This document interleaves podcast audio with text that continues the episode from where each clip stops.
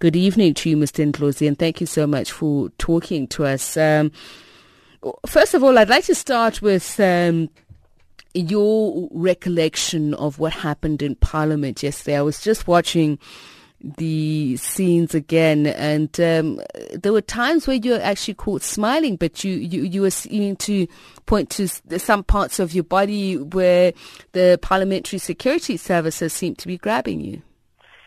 Thank you, Thabiso. I, I hope you are a Sesotho speaker because then you will understand my answer. So sometimes the biggest thing to do when you are under excessive pain is to laugh at the enemy, is to laugh at them because perhaps that's precisely what they want, to wipe our smiles away from us. The smiles of conviction over the fact that what we did is right, that we stood actually in defense of the Constitution uh, that evening. So that's what my smile really meant. Do you really think what you did is right? The ANC accuses them of uh, accuses you of provoking them, and indeed there were those the pictures of EFF members captured throwing stones at the parliamentary security services. So, do you really believe what you did is right? Yes, absolutely, Thabiso. We were acting in defense we never provoked anybody. We never assaulted anybody. We stood there to tell Parliament the truth, that it cannot, in its precinct, it cannot, inside the chambers, accept a person who has been declared by the Constitutional Court to have broken the law. That person is a criminal in the form of Mr. Zuma. So uh, they are trying, because there are many people, they're trying to force that down our throats. We're going to have to stand.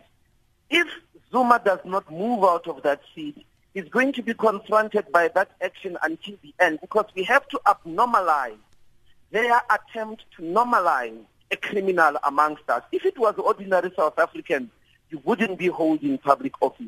They miss a fundamental principle, if you will indulge me, and that is we are not a majority rule full stop. We are a constitutional democracy. That means there are a set of principles that are non-negotiable freedoms of speech, freedoms of, uh, uh, of movement, freedoms of the media, the franchise, as well as the idea that you cannot hold public office if you have been found guilty of a court or by a court of law. So we are a constitutional democracy. They are not right merely because they are many, for that will translate into a tyranny of the majority. What happened? One of your members uh, ended up in hospital are you equally going to do it tit for tat and, and lay criminal charges against either uh, Parliament's uh, security services or, or, or, people who you, you believe are responsible who would have instructed them? So it never works.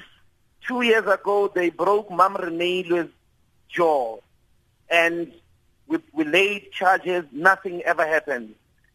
Yet last night, Commissioner Delisiwe, she was being punched by men. She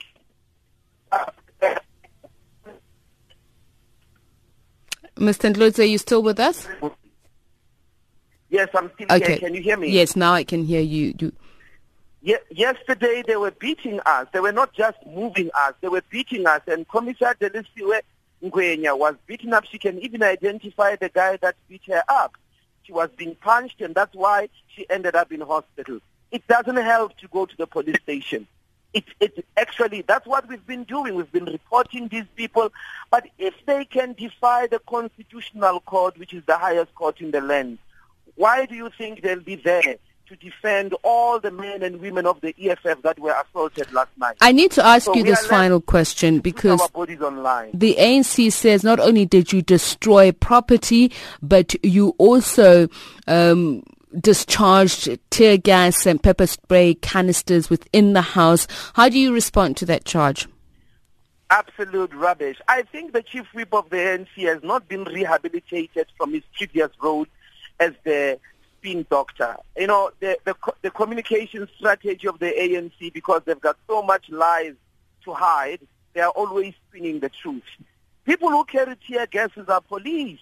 People who tear gas people are the police. And the reality of the matter is all the statement that they took out today is to shift the attention from the main matter that they as a collective have and are in the process yesterday and henceforth are trying to force down a criminal uh, down the throats of South Africans. That's what the main issue here is. Here is who disrupted Parliament yesterday? The person that disrupted Parliament yesterday is Zuma. Why? He doesn't belong there. Why doesn't he belong there? The Constitutional Court said he has broken the Constitution. He shouldn't be there. And there's a fundamental mistake that they also do to think that the people of South Africa voted Zuma. Our electoral system doesn't work where individuals are voted for.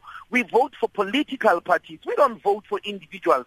That's another distortion that they've put in the public discourse, which must be rejected as ignorant or either as also spinning the truth. Thank we you. never voted for Zuma. We voted for the ANC that is forcing a criminal down our throats, and we mustn't accept it.